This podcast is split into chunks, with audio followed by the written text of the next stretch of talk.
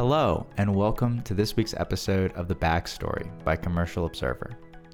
PropTech, once the hottest niche of commercial real estate, and then the pandemic struck. The industry saw astronomical growth, but like all great things, faced its own set of challenges. In today's episode, we dive deep into the Commercial Observer's PropTech Power List for 2023 exploring how an industry that exploded onto the scene in 2010 faced turbulent times but might just be on the cusp of a comeback. We're talking billions in venture capital, startups pivoting amidst a global crisis, and how big legacy names are now hungry for cutting edge technology. Sit tight as we unpack what's truly powering prop tech in these transformative times.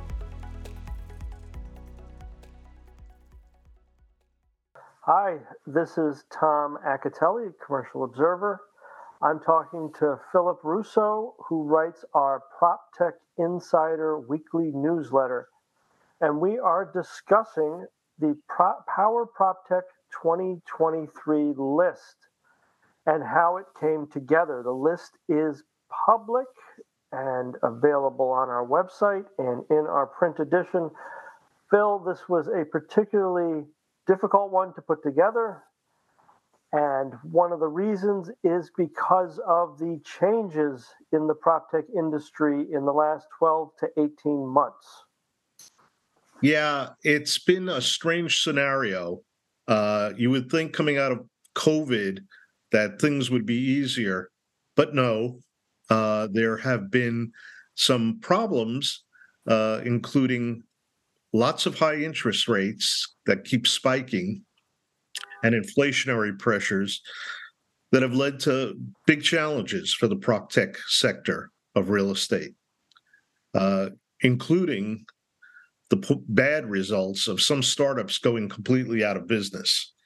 Um, given that, we are looking at a slight increase in people's uh, ability to get funding, or at least the optimism that funding is going to open up a little more. And in fact, I think you will see that in PropTech Insider over the next couple of weeks as some funding stories break for us uh, that will indicate a little bit of opening up of the pipeline of funding from venture capitalists.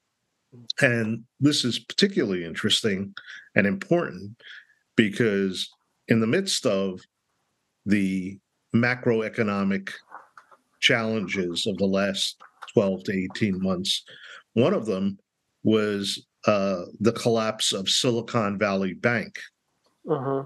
which was particularly significant because there were few banks funding startups to begin with in com- comparison to VCs.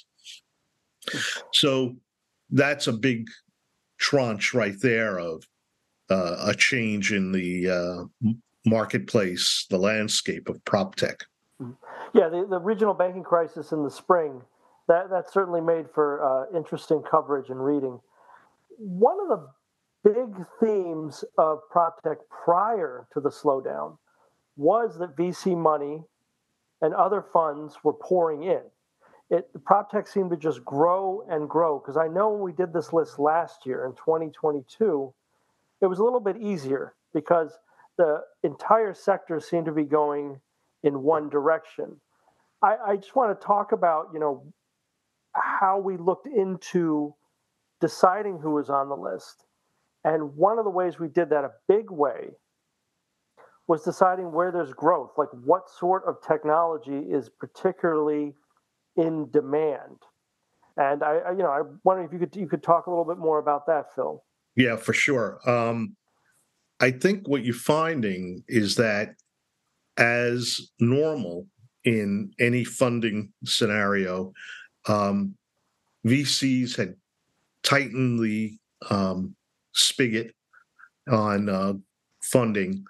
And when they opened it, it was only for solutions from prop tech startups for real demand in the real estate industry. It wasn't just we have a be- better widget. We uh-huh. have, you know, two guys on paper who think we're really smart give us money. That's over. Um, and it, it probably will not come back for a while in on that end of the funding spectrum. But for companies that have uh, real solutions, particularly in a area like ESG, which had continues despite all challenges in the macro economy to be in demand in the real estate world um, those companies have a much better chance of being funded and growing. And the last part of that is there are a limited number there have been always of vcs in the prop tech area specifically there are some general vcs who have entered it but they pulled back a little bit in the last 12, 18 months. But the ones who are dedicated, it's a small number. And so they are really refocused on specific kinds of prop tech that they want to fund. In the macro, it would uh, of prop tech, it would be something like construction tech or mm-hmm. Uh, the paper chase kind of limiting uh, or aiding in mortgage uh, process kind of tech. So you have um, a, a, refocusing and a narrowing of vision uh, to some extent that I think uh, you will continue to see at least through the end of this year. Mm-hmm. That's a very good point. One of the things that I ran across talking to some of the entrants on the Power Prop Tech list this year was that there's a lot of opportunity still outside of the United States. In other words, things might be maturing here and slowing down a bit and narrowing in the US, but globally, there's still a lot of opportunity in technology for real estate. Excellent point. Uh, not only in foreign uh, uh, countries are there great growth, whether, whether you're talking about Europe, which in many ways is ahead of us in fields like ESG, or Latin America, where we're seeing uh, a region of the globe come up in prop tech that had been off the radar four years ago, even maybe three years ago. But within the United States, partly driven by cost effectiveness and partly driven by uh, the ability to have 5G everywhere connectivity, you're seeing more prop tech startups being developed in parts of the country outside of New York, Boston, Chicago. Um, you're seeing Tampa, you're seeing Austin, you're seeing Utah. You know, you're seeing places that one would not have thought of four, four or five years ago. Right. And I think that reflects, and I know you wrote about this for PropTech Insider, that there is an, a relative increase in investor confidence. You wrote about the, you know the MetaProp confidence index for mid-year 2023 for late 2023 is showing an uptick from a low or lows in 2022 correct? I mean there is that desirability to put money into some of these firms. The thing is it's just changing. What, what gets invested in now? Yeah that's correct. Um, i think what you're finding is that the bar was very low going into this mid-year survey of uh, investors and startup execs by MetaProp. Um, that is the first survey that was ever done in the industry. I have little pat on the back. I helped create it back when I was with MetaProp, so it's it's still looked at as one of the most, uh, if not the most, uh, reliable. And what it found in mid-year is that investor confidence had started ticking up, not gigantically, but you know, very much positive compared to the last year. Um, while entrepreneur sentiment uh, also ticked up, but it was lagging behind. Um, I think a lot of uh, startups who have a lot of pressure on them to begin with normally, and particularly in technology, as the technology funding pipeline closed down overall, we're feeling more nervous. And I think it's going to take them a little longer to regain their total confidence or what passes for it these days. right. I, now I want to talk, Phil, about you know how we you know what the the entrants on the Power Prop Tech list have in common, and one of the things we try to do at Commercial Observer on all of our power lists is look at influence because influence doesn't necessarily come from the size of the uh, size or the you know the worth or the you know the market cap of a company. It can come through other things, but all 30 of all 30 entrants on this power prop tech list have influence in the industry. And can you talk about some other things that, that sort of hold them together and that they have in common? So what we're seeing now, as compared to the last four, five, six years, is more mature prop tech. We're not seeing the single. I've got a great idea. Me and my partner uh, have great stuff on paper. Give us lots of money. We're not seeing that. What we're seeing is more mature prop tech platforms that are aggressive in acquisitions um, and have been for a number of years and continue to be, even in all the challenges of the last 18 months or so. Companies like MRI Software um, out of the uh, Cleveland suburb of Solon, Ohio. That's right. Of all places. Um, they are they have built this platform and continue to build it and their philosophy is we have to have the tech the best technology solutions multiple for our because we deal with various kinds of real estate companies and we deal with them around the world so we have to have lots of things that are flexible and in, and can be plugged in and plugged out. So what's that philosophy? They call it a non-point solution philosophy. And they believe and there's some indication that they're correct that that is going to predominate more and more in the future, certainly in the near future, because companies need to not buy um, uh, the entire package. You know, they don't want the cow in the barn and everything. They just want something. Mm-hmm. Uh, in most cases, so this that kind of platform is more flexible. Mm-hmm. Um, so, on the other side of that, is that startups um, that address just one thing are less likely to get funded unless it's an absolutely game changing kind of technology. And there's not a lot of that um, at any point. Um, rather than companies, startups that either do a point solution, but one that can be plugged into many platforms easily, uh, a plug and play kind of solution, or companies that address a through line of um, um, issues.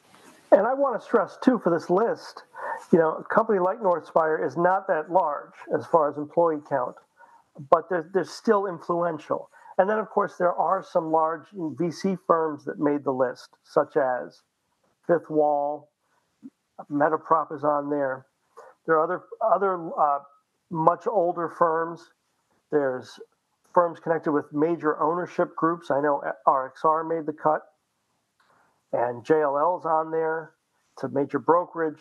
So these firms, you know, they the firm the, the entrants on the list on our Power Prop Tech list 2023 run the gamut. They are early stage startups with certain desired qualities, and then all the way up to sort of these budding conglomerates of tech. So it's interesting.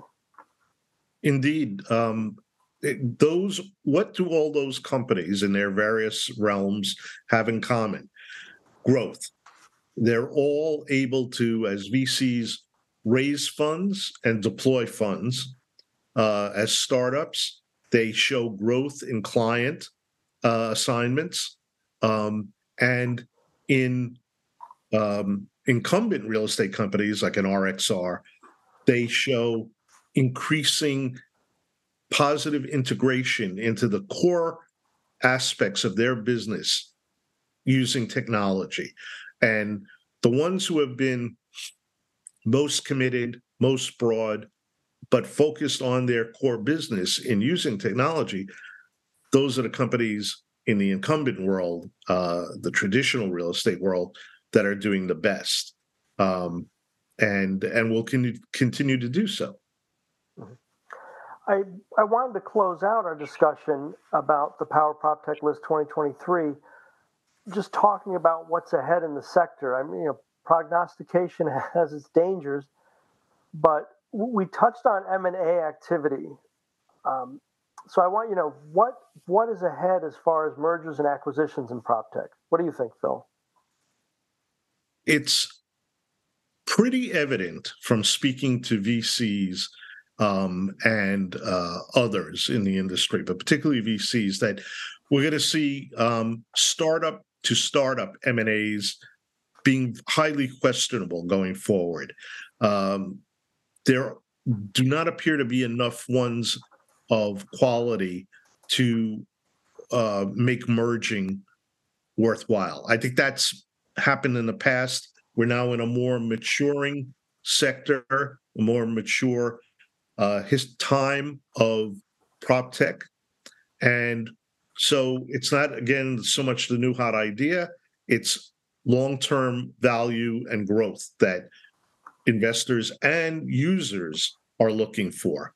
So as we look ahead, there may be more M&A activity, but it'll be from incumbents or large platform companies uh, like an Altus or an MRI software that gobble up prop tech startups of quality. And quality is really what they're looking for now. The bar is much higher. Uh-huh. It used to be. Everybody's gotten a little more sophisticated. And also, uh, VC funding should pick up, as we said earlier, but uh, it seems like that's very dependent on what the level of fear of recession is. Right now, it's pretty low, according to everybody I've spoken to for the list.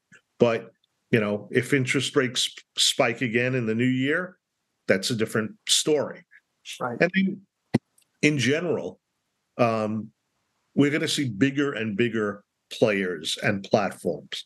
So, the company you mentioned, like a JLL, uh, they are very aggressive in both investing in and using prop tech startups. And what they're looking for or looking to build for their clients and for their brokers is uh, I use the old auto industry consolidation comparison. You know, there were hundreds of companies in early 20th century building cars. Essentially, now there are three in the U.S. And I heard that analogy in the year 2000 from one oh. of the presidents of uh, an incumbent company. In fact, it was at Cushman and Wakefield, and that comparison proved way ahead of its time and more true than ever. Uh, and I think that's what you're going to be seeing a lot of consolidation in one way or another, and a lot of companies not making it, as we've already started to see. Right.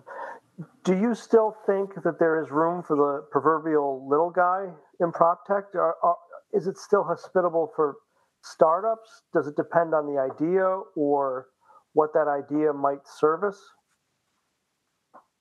The short answer is yes, hmm. because the ecosystem depends on that to keep alive. You need new things happening to justify that your tech, the world of technology is positively affecting real estate. The slightly longer answer is again, the bar is much higher. Um, what looks like a glitzy idea has to have real proven technological qualities and versatility, viability. And to get funded, you have to show investors a real growth line. You can't say, oh, you know, in two, three years, we might make some money or we might break even. No, it's got to be like first year, we're going to do this, second year, that, third year, this. It's very much more specific and tougher. It's a tougher scenario. So I, I did want to, uh, you know, end on a positive note, though.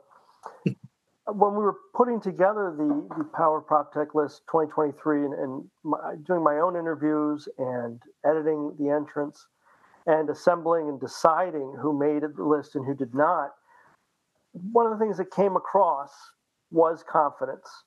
Like confidence that the bet that the worst is behind the industry.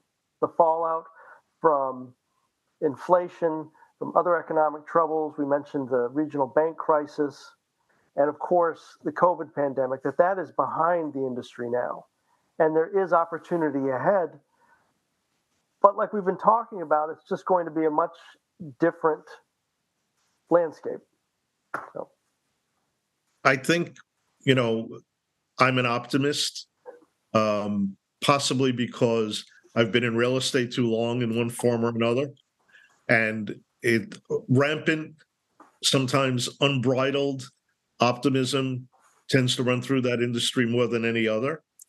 Uh, however, I am a believer that um, technology is changing things for the better. Uh, a quick example we see it in the construction industry, once the most backward sector of real estate, now arguably the most technologically savvy and hungry for technology sector of real estate, um, and adapting it very well, not costing jobs, not uh, having a lot of failures. They've had failures, but not a lot, but mostly making things far more efficient in what was, you know, since the ancient pharaohs, a very inefficient way of uh, working.